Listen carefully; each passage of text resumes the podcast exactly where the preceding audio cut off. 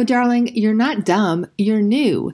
This is a quote from bestselling author Shauna Niequist. She is an author of four books and now a new book coming out in April. I guess I haven't learned that yet. I am starstruck about this episode. I have read several of Shauna's books. They are life changers. You may have heard of Present Over Perfect, one of her best selling. It was a total life changer for me. One of the best books I've ever read. But she is the guest on today's podcast episode. I'm super pumped. Here we go. If you are in your 20s hoping there is more to life than boys and Bacardi, you are in the right place. Katie Ballmer has been a keynote speaker to over 60 colleges nationwide, encouraging 20 somethings to realize their worth, find their calling, and not date dirtbags. But seriously, Katie is an author, viral TikTok creator, wife, mom of two girls, and your adopted aunt that you never knew how bad you needed. Ready to have some real conversation tackling the hottest topics? This is the Truth for Your 20s podcast. Shauna, her husband, and two sons are longtime Midwesterners and now living in the heart of Manhattan, which is so cool. Shauna, I'm thrilled to welcome you to the podcast. Thank you so much. Thanks for having me. Of course. Longtime Midwesterners. I know Chicago was a long time you were there, and now Manhattan. I mean, I'm sure that was just a crash course in life lessons to say the least. How did this phrase, I guess I haven't learned that yet, become so important and become this mantra and now a book? It had been a long time since we had moved. Our younger son had never moved and um, we had been largely in the Midwest and around our family forever. And we had largely lived in the suburbs or in small towns. And so all of a sudden we're in the middle of Manhattan. We're in a tiny little apartment. We have to figure out new schools and subway and how to do our laundry and how to get our groceries. And our kids were coming home from school increasingly like little edges of frustration because things were different. Of course they were. One of them was used to doing French and in this school they only do Spanish. And one of them had been learning guitar and in the others in his new school they only do piano. And the rhythms are different and everything's different. They had this increasing sense of like, am I doing it wrong? Am I missing something? Everybody knows something that I don't know. They were asking like basic questions, right? Like, how do I do this? Why is this hard? But there's a question under that, which is like, am I falling behind? Am I dumb? Am I making mistakes? And I realized, oh, wait a minute this is a whole different deal. And so I wanted to reframe that sense of confusion for them. And so I took a piece of paper and I wrote with a Sharpie and I taped it up with like blue painter's tape. And it said, I guess I haven't learned that yet. And I said, you guys, this is not just for you. This is for all four of us. Our goal in this season is to say this at least once a day is to let ourselves off the hook for not knowing things yet. You don't have to know it before you know it. You get to be a learner. You don't have to be an expert in every single thing you start. It very much started as a way to have have good conversations with our kids. And then pretty quickly, I realized this phrase is as much for me as it is for them about moving, but also about life, about faith, planning, about all the things I thought my life would be. It's been tremendously freeing to take off that expert hat and say in all these different areas, I guess I haven't learned that yet. I'm still a learner. I'm still curious. I'm still paying attention to what life has to teach me. I want to highlight all of that.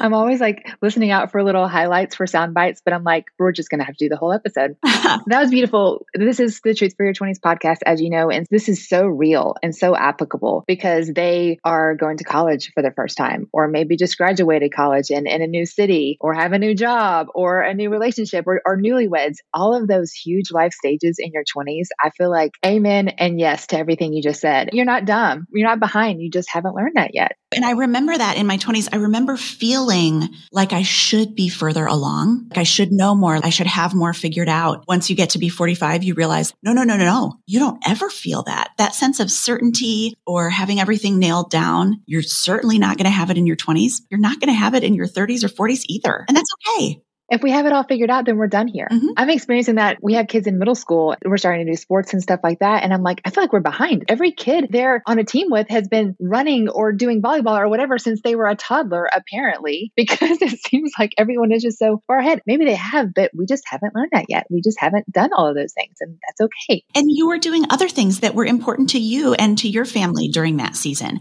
We get to do it all different ways. And there's so much freedom in that. My husband thankfully reminds me of that. He's like, yeah, but we prioritized A, B, and C. And it's okay that we didn't do that. And our kids have grown because of this. And I'm like, you're right. Absolutely. So, this mindset of learning, we're not dumb, we're not behind just because we don't understand the subway. It's just because we haven't lived in Manhattan before. Just because you don't know piano, it's just because it wasn't taught to you in school. How is that mindset? It's obviously a book worth, but how has that mindset shifted your family? We've become really, I think, comfortable with asking for help and advice and wisdom from other people. One of the first people I met here in New York actually was a guy who was doing my hair and his name was Colt and he was so lovely and kind. And I was just asking him about New York. He had been here a couple years before I had. And he said, here's a mistake I made. When I first got here, I so badly didn't want to look like a tourist that I didn't ever ask for help. But that meant I didn't take the subway for like six months. It meant I didn't hail a cab. There all these things I kind of missed out on because I was so concerned about looking like I needed help. And I really listened to that and I took that very seriously.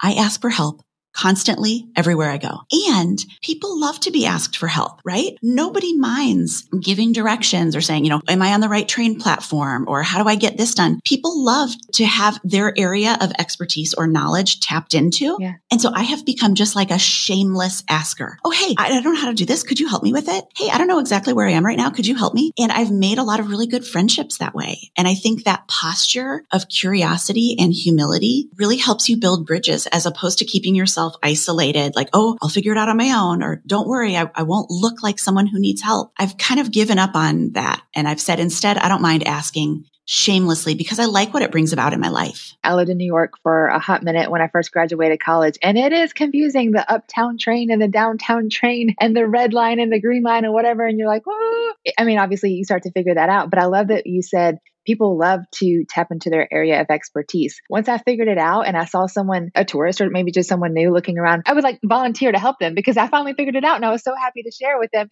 This is the green line. If you're going to this stop, you're in the right place. It's absolutely true. And I feel like I've taken that with me literally. I've been traveling the last couple weeks and when I get to a new city, I think I used to be a little more like, okay, it's, it's my job to figure this out. Yeah. I'm like, hi, I don't live here. Could you help me find this? And people are like, sure, I would love to help you with that. It's a really freeing way to live to not assume that you should already know everything. It's okay to ask for help. And it's spread into a lot of other more serious areas of my life when there are points of pain or anxiety. There's a challenge that I don't want to handle alone. I'm getting really good at raising the alarm with my friends and saying like, Oh, I need a little support right now. I need a little help. The curiosity has turned into humility. I don't have to do this on my own and I can ask for help if I need it. We moved from small town Georgia to Chattanooga, Tennessee, and not as drastic as what you experienced, but I feel silly for saying culture shock, but there was a little bit of culture shock. Oh, every move has a culture shock in it. Absolutely. Yeah. But it's so funny. Just yesterday, I had a friend reach out, say, Hey, we're moving to Chattanooga. Can you suggest some things to do? And I'm like, Can I ever? Because now I've lived here. And now I know.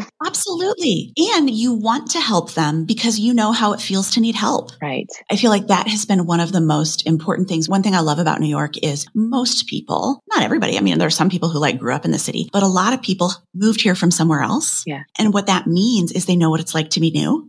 And so they'll bend over backwards for someone else who's new. And I feel like that's a chain that keeps, you know, there's so many links on that chain. And I love watching my kids do that. I love watching them say like, Oh no, I know how to do this. I can help you out to sort of have that little bit of expertise that they get to offer to someone else. Oh, I love that. How old are your boys now? They're 10 and 15. Oh my gosh, what a great fun age for them to be exploring New York City and all the fun stuff. Cannot tell you how many young women have reached out to me over the years and especially recently saying, I want to speak on stages. I want to have a podcast. I want to write a book. And girlfriend, I want to help you. There is room for you at the table. I want to help you not waste time learning about an email list and how to get published and the tech that you need for a podcast. There's so much that I have learned along the way that I want to help you go further and faster. So I'm starting a mastermind group that opens April 10th. All the information you will need is right under here in the show notes. Make sure you get in before it's too late. There's a limited seating, but I'm so excited about this opportunity. Doors close April 10th. Make sure you check out the information.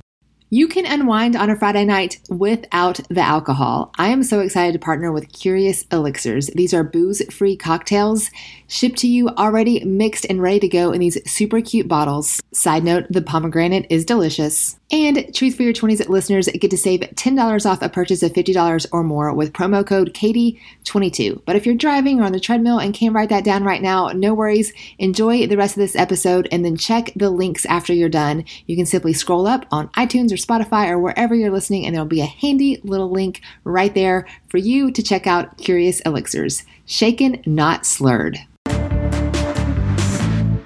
This is obviously a crash course in life lessons with moving, creating this new rhythm. But how have you practical ways of like giving yourself grace and taking care of yourself as you're learning, realizing that you don't have it all figured out? Two years ago, three years ago, I should remember this. My word for the year, I, I tend not to be great at resolutions. Like I, I make them and I make too many and then I immediately break them. Yeah. It brings me a lot of joy to break them. So it's, that's not a good zone for me, but I sometimes focus on a word for the year. Either two years ago or three years ago, my word for the year was self compassion because I realized that I was treating myself and talking to myself in ways that I would never talk to another living human. I would never say those things to someone else that I was saying to myself about my body or the ways I've failed or the things I've gotten wrong. So I said, I need to get a handle on this, especially for my kids. I would never speak to them the way I speak to myself, but you know that rubs off. You know, if a person isn't caring for themselves well, it's impossible for them to authentically offer that care to someone else. And so I decided I really want to get a handle on this. And so, you know, I read a lot about it. I have an amazing therapist. I talked a lot with him about it. A lot of it for me came down to the way I speak to myself and learning how to speak to myself in more loving ways. I don't get it right all the time, but choosing to be careful with my language and the way I speak to myself has changed things for me. When I read Present Over Perfect, I think it was in this book that you talked about in your 20s, you would just go, go, go and flop yourself face first on the bed, fully clothed with makeup on, you know, drooling on the pillow and repeat the same thing and repeat the same thing. And somewhere along the way, you discovered pajamas and face cream and taking care of yourself. I think that's beautiful. And people don't talk about that. You know, in your 20s, you think you're invincible and you can just go, go, go until you burn out, but you will burn out the older you get, the more you realize that you want essentially quality over quantity. You want a richer life, not more stuff crammed into your life. And I think with each passing year, I feel that more acutely. I want to love and enjoy the moments of my life, not just like blitz through them onto the next thing. Self care and soul care is a big part of that. It's living slowly and intentionally enough to feel the life you've created, to taste it, to really get to enjoy it as opposed to like missing it because you're on to the next thing. I feel like I'm reading one of your books right now. That's so true. To me, you're very inspirational in that area specifically. As you mentioned, you know, having people at your dinner table and enjoying the foods that you eat. I, I encourage listeners to just go check out, um, especially this new book, but anything that she's written because I, I feel like you have a real gift with words, first of all. Thank you. Breaking of bread, this dinner table, even if it's box pizza, this moment together with your friends. Like there's just so much beauty in that that we don't talk about as a culture because you're right. It's grab the spike, get to soccer practice, go, go, go, go, go. And of course, there are seasons and there are days when that happens. But when that is the everyday, then it's a problem. Thank you for saying that. And the reason I write about it so much is because it's not natural to me. I'm naturally a like, go, go, go, the more the better, grab a slice of pizza on the way kind of person. And part of the reason I write so much about slowing down, about being intentional, about choosing to see beauty and flavor and scent and dimension is because my life is so much better when I do that. So it's not about like, oh, I've nailed it and this is how I live all the time. It's completely not. It's because I always tend toward too fast, too much, too loud, too late, writing about it as sort of my way of wrangling myself back into a better way of living and a better pace of living. Are you an Enneagram 3? I'm an Enneagram 7. 7, party girl. uh-huh, definitely. In case you don't know, sevens are YOLO, buy the plane tickets, ask questions later. But of course, there's good and bad to every Enneagram number. I guess you would probably live on the go a lot of times in that Enneagram default as well. Well, yes. And threes and sevens have real similar energy. They run at a similar pace that comes out of a different motivation. They're two among the types that are the most often mistaken for one another. That makes sense. I'm a three, so that's why we're best friends. Got it. You mentioned that you write about the greatest gifts you have been given in recent years are curiosity and compassion. Talk to me about that. You know, I think that's the heart of, I guess I haven't learned that yet idea. Curiosity means everyone can teach me something and everything can teach me something. Every loss, every challenge, every joy, every person I happen to run into on the street, everything can teach me something. And the compassion, when you start to regard yourself as a learner, when you start to practice curiosity, you realize that everyone is carrying something and a lot of them are things we don't see. And it gives you an extra sense of compassion. When you really start listening to people, what they've lost, what they've been through, what they've overcome, it's so much easier to be empathetic and compassionate because you see all the things you might not see on the surface. So I think those two work together. Compassion and curiosity work almost like a loop. The more curious you are, the more compassionate you become, which inspires you to be more curious. I think it's a really beautiful circle, beautiful way to live. You mentioned that like one of your goals is just being easily delighted, which I totally love. I don't know if you follow Edie Wadsworth, but I get her emails and she says something that has totally stuck with me. And I feel like this is similar. She says, everywhere I go, I see miracles. Mm-hmm. Seems to be your mindset as well, just because it's what we look for. There could be everywhere you go, you see disasters. Yep, totally. because you see what you look for. As someone who writes about pursuing being delighted, pursuing the good, why is that important to you? And how have you found that to be like a practice? Sometimes in our lives, we can start to get really like, this isn't good enough. This isn't good enough. I only see what's not enough. You only see the lack. You only see the scarcity. Just like you said, whatever you're looking for, you'll find. And one of my goals, when I say easily delightable, I don't want it to have to be like a Michelin starred restaurant and the bestseller list. And also I've lost 20 pounds and also I'm wake up brilliant. And unless all of those things line up, I can't be happy. I want to be delighted by a great cup of tea, a great book, a funny moment with my kids. When you live that way, life is really joyous. If everything has to line up perfectly in order for you to be happy, you're going to wait forever. You're going to make yourself miserable and the people around you miserable. But if you can find joy walking down the street, having a short conversation with a neighbor, reading a great page from a book, listening to a great song, the world suddenly becomes populated with reasons to be delighted. So I think just exactly what you said, you find whatever you look for. And so I want to always be looking for joy and beauty and hope and connection. How long have you guys been in New York? Almost three and a half years still new, but still you probably have the subway figured out and all that kind of stuff. We're in that like beautiful golden zone where we still like love it. You know, sometimes people who've lived in some place for a really long time, they're kind of over it. Yeah. We're like categorically not over it. We're still just super into it, but it's also not confusing every single day. Yeah. I can mostly figure out the subway.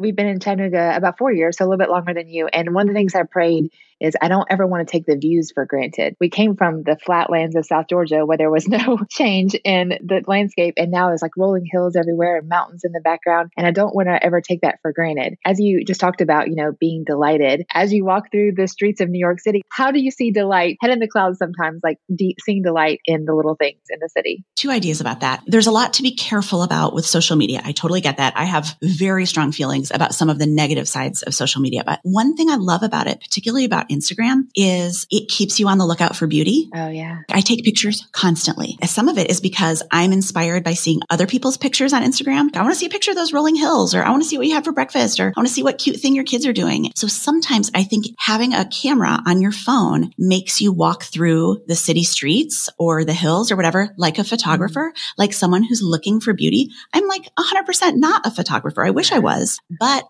we all have phones in our pockets and cameras on our phones. And so it's inspiring. Sometimes I'll go for a walk and I'll say like, I just want to see one thing that I take a really beautiful picture of. And then the other thing is I try every night to write down three glimpses of beauty or, or just sense moments in my life. I try to write down a couple things I'm grateful for. I just call them glimpses. I try to write down three glimpses and it can be, I was standing at the stove and I was cooking the salmon curry and Henry was standing right next to me talking my ear off about the Oscar nominations. What a sweet moment with my kid. Or I'll write about, and then I came around the corner and the light was hitting the Whitney Museum in just this amazing way. And it kind of lit up the railings. The sky against it was so bright blue. Just try to like take snapshots in my mind. And what I find is the more I write those things down or the more I take actual photos, the more you see, yeah. the more you notice. Walking through life as a noticer makes you a noticer and it gives you a sense like your eye is drawn to beauty and excitement and energy and joy. And so taking those pictures or writing down those glimpses sort of trains you to see them everywhere. Oh, 100%. And I think, you know, we are what we practice, right? Mm-hmm. I'm sure you could walk the city streets right now. It's too crowded, it's too loud, it's too whatever. Or this is the coolest city ever. Look at this beautiful person selling watches. Look at this beautiful skyline. It just depends on what you're looking for. It's absolutely true. I want to go to New York right now. it's beautiful right now. Today definitely feels like springtime. It's lovely. Oh, good. We took the kids and visited in 2019, not realizing how perfect that timing was. And unfortunately, it was like crazy, crazy hot. It was over the summer. And that concrete jungle, it just kind of stays warm. It's so hot in the summer. I mean, I've always lived in places that have hot summers. There's nothing like this. Yes, I did not expect that. We just had the best fun. Our daughter at the time was super into Greatest Showman and wanted to be a trapeze artist, as one does. Amazing. And there's a trapeze school in New York City. There sure is. Because of course there is. I love that. Did she do it? Of course she did. We have this video of her like connecting. And of course, I put it to rewrite the stars of the Greatest Showman soundtrack. Amazing. I love the city and I love that you intentionally see the beauty. We could do that everywhere. Of course. That's amazing. I love it. Talk to me about 2020 changing everyone's lives, obviously, in one way or the other. A lot of loss. You were in the middle of the city during all that. How was that changed? And how can we like regroup with all of this mindset? There were and have been and continue to be so many losses yeah. throughout this pandemic season. Obviously, the most extreme being the loss of life. So many of us have lost loved ones and are still grieving. You know, our families will never be the same because of this. There's also so many other losses, the loss of connection of our kids being in school. And they're back to school now, but it was a long season for them to be home. There are so many things to grieve right at the same time. This was an opportunity for change for all of us. It was an opportunity and is an opportunity for us to reset our lives and our lifestyles and our schedules so that they track more closely with our values. Any big kind of life event offers you that opportunity. Yeah. While everything's changing, let's assess what have we always wanted that is not a part of our life right now? What has never worked well, but we just did it because we kind of thought we had to. And the, the number one thing I hear from people is the scheduling and overscheduling. And kind of that lockdown season showed people, I don't want to be this busy anymore. I don't want my kids to be this busy anymore. I don't want to work these hours anymore. I don't want to do this crazy commute anymore. We don't get to decide like, oh, I guess I'm just not going to work anymore. but we get to decide how we're going to do that. We get to decide some of us, depending on circumstances, where do we want to live? What kind of work do we want to do? What kind of schedules do we want to keep? And again, I know different people have different freedoms and lack of freedoms based on different commitments, but I do think it's a meaningful exercise to say, let's not just assume we're going to go back to how things were. Let's take a minute and say, where are opportunities to make meaningful change that let us live more closely to our most deeply held values? And for a lot of us, I think it's about time and busyness. And I think that that kind of correlates to moving. And I wonder if you could maybe like give advice to new seasons of life, as you just mentioned, with COVID and restarting and restructuring or whatever, giving advice to someone who might be facing a big move. The biggest thing I would say is don't try to live in a new place the old way. Mm. That was one of our values when we moved. We said to ourselves over and over, what's the New York way to do this? If we expected it to be like the suburb of Chicago we had lived in before, we'd be frustrated all the time because it's like categorically not the same place, not the same way of living, yeah. not the same base of relationships. So let's not try to do it that way. Let's do it the New York way. What does it mean to live in a teeny tiny little apartment as opposed to a house in the suburbs? It's really different. But once you let go of a lot of your stuff, it's a lot easier to let the change change you. Live in the city you're in, not the city you used to live in. Live in the house that you live in now. Live in the neighborhood you live in now. Go to the restaurants that are available to you now. We struggle through through moves when we want it to be like it was. A friend of mine actually just said this to me yesterday and it was about a totally different topic, but I think it applies here. What should be or what should have been are useless. What is and what could be. That's where life is. You're speaking to my soul. I, I, do online mentoring and I, I, just talked with a girl, unrelated as well, but it totally makes sense. Uh, through a breakup, what could have, should have been, it, it's not any, it's not anymore, but what is and how we can move forward. Talk to me about the new book.